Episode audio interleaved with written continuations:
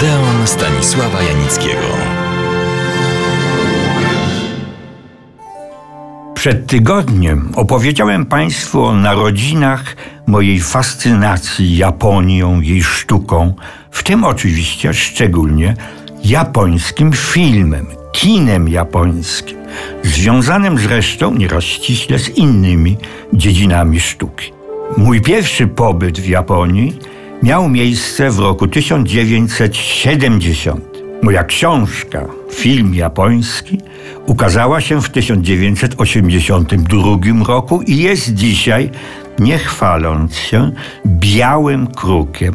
Sam zresztą ciągle z niej korzystam. Adrem.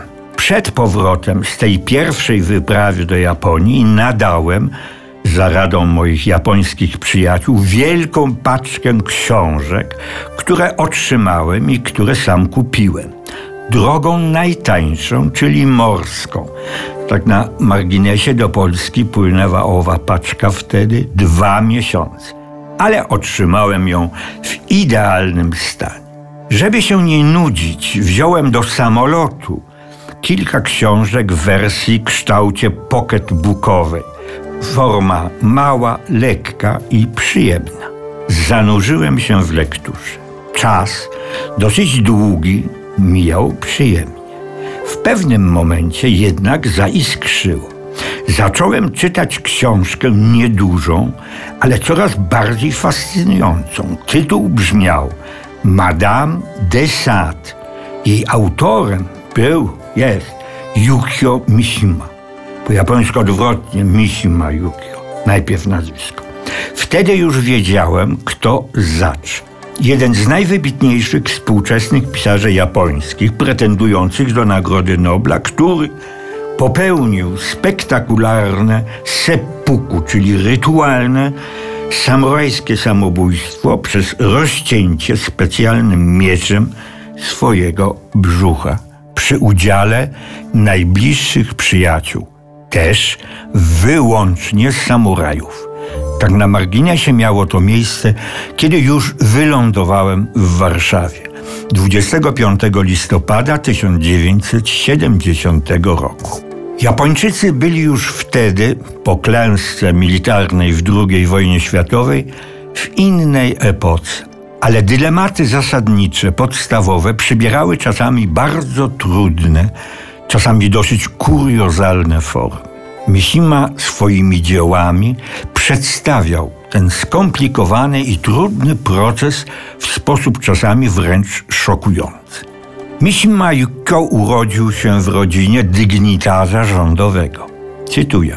Jako dziecko został na kilka lat odseparowany od rodziny przez swoją apodyktyczną babkę, Natsuko spokrewniona z samurajską rodziną Natsuko, była niezwykle wykształcona.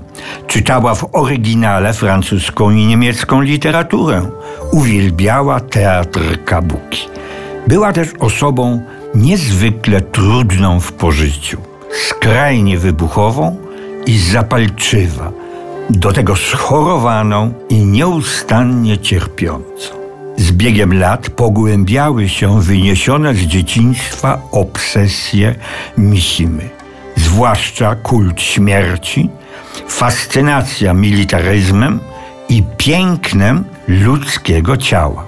Uprawiał on kulturystykę, ćwiczył także wyczynowo sztuki walki, kendo i karate. Już skracam, bo jego życiorys był obfity w niezwykłe wydarzenia ważne. Wraz z patriotycznie nastawionymi studentami założył paramilitarne Stowarzyszenie Tarczy i został jego przywódcą.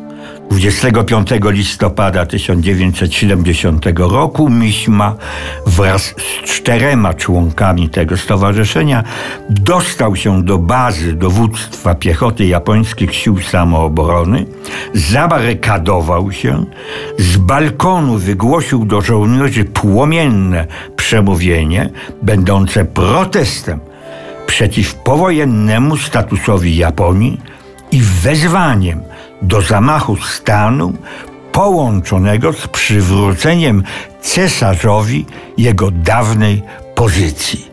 Ponieważ do zamachu nie doszło, zrezygnowany Miśma popełnił rytualne samobójstwo seppuku. To w wielkim skrócie. Sztuka Misimy Madame de Sade nie opowiada o tych wydarzeniach, ale oddaje nie w bezpośredni sposób stan ducha dawnej Japonii, który stał w sprzeczności ze stanem ducha współczesnych Japończyków. Sztuka Misimi Madame de Sade nie jest dosłownym odzwierciedleniem tych stanów ducha Japończyków, lecz ma charakter znacznie obszerniejszy, wykraczający poza Japonię. Dlatego też cieszy się nie tylko w Polsce nieustannym powodzeniem. A ja teraz Państwa do następnego Odeonu serdecznie zapraszam.